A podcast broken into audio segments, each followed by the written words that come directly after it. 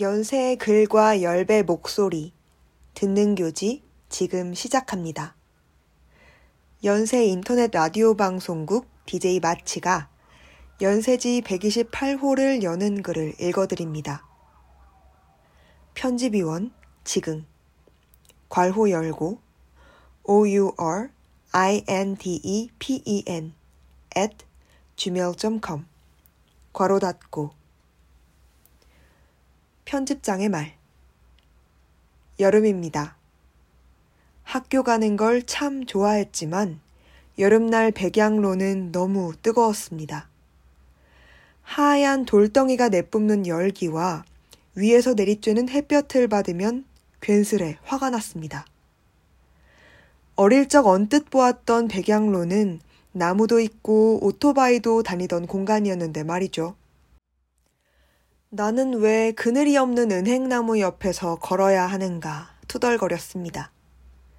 물론 가을에 노란색으로 줄지어진 은행나무는 참 아름답습니다. 코로나19가 찾아온 후 벌써 새 학기를 비대면으로 보냈습니다. 장렬하는 백양로는 커녕 학교 교정조차 누리지 못하는 시기입니다. 그럼에도 세상은 굴러가고 있고 겹 화살과로 열고 연세 겹 화살과로 닫고 또 영차영차 움직여 128호로 돌아왔습니다.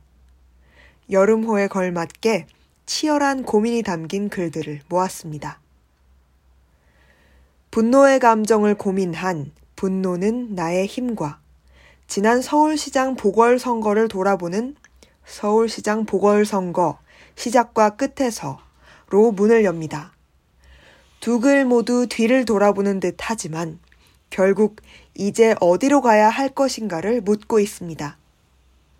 이어서 군대에 대한 기획기사, 군대란 누구인가, 와 생존의 연대와 군대, 그리고 시설사회가 자리했습니다.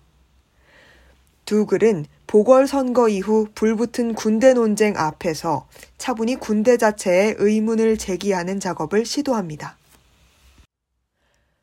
또 하나의 또 다른 월경 이야기는 강산이 변하는 동안 월경 경험과 함께 겪은 변화를 담았습니다. 이어서 한동안 시끄러웠던 메이플 스토리 논란을 바라본 왜 하필 메이플 스토리일까? 가 이어집니다.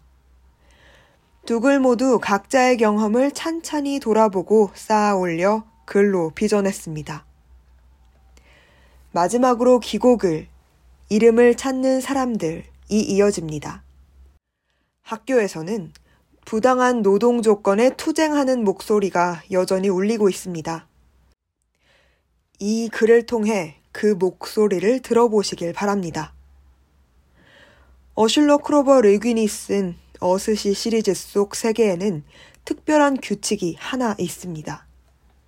자신의 진짜 이름은 정말 가까운 사람에게만 밝히고 평상시에는 다른 이름을 씁니다. 예를 들어 중심인물의 진짜 이름은 게드지만 대부분 그를 세메라고 부릅니다. 어스시 세계에서 진짜 이름을 알린다는 건 자신의 모든 것을 내놓는다는 뜻입니다. 진짜 이름을 안다면 그 어떤 마법도 걸 수 있기 때문이죠. 어스시 세계처럼 마법과 모험이 존재하지는 않더라도 우리는 분명 각자의 진정한 이름을 가지고 살아가고 있습니다. 우리는 서로의 진짜 이름을 어떻게 대하고 있을까요? 현실에서 서로의 진짜 이름을 발견하는 일은 제대로 마주보는 것에서 시작할지도 모르겠습니다. 겹 화살과로 열고, 연세, 겹 화살과로 닫고는 그를 통해서 진짜 이름을 찾아가는 여정을 시작했습니다. 그 끝에 누군가의 혹은 무언가의 진짜 이름을 발견한다면 그것은 무슨 의미가 될 수 있을까요? 아니, 의미는 뒤로 하더라도 이름을 알아가는 발걸음 자체가 소중하지 않나 싶습니다. 이번 여름호가 뜨거운 태양 아래 한 발짝 움직이는 시작점이 되길 바랍니다. 2021년 여름호 편집장 지금 지금까지 듣는 교재였습니다.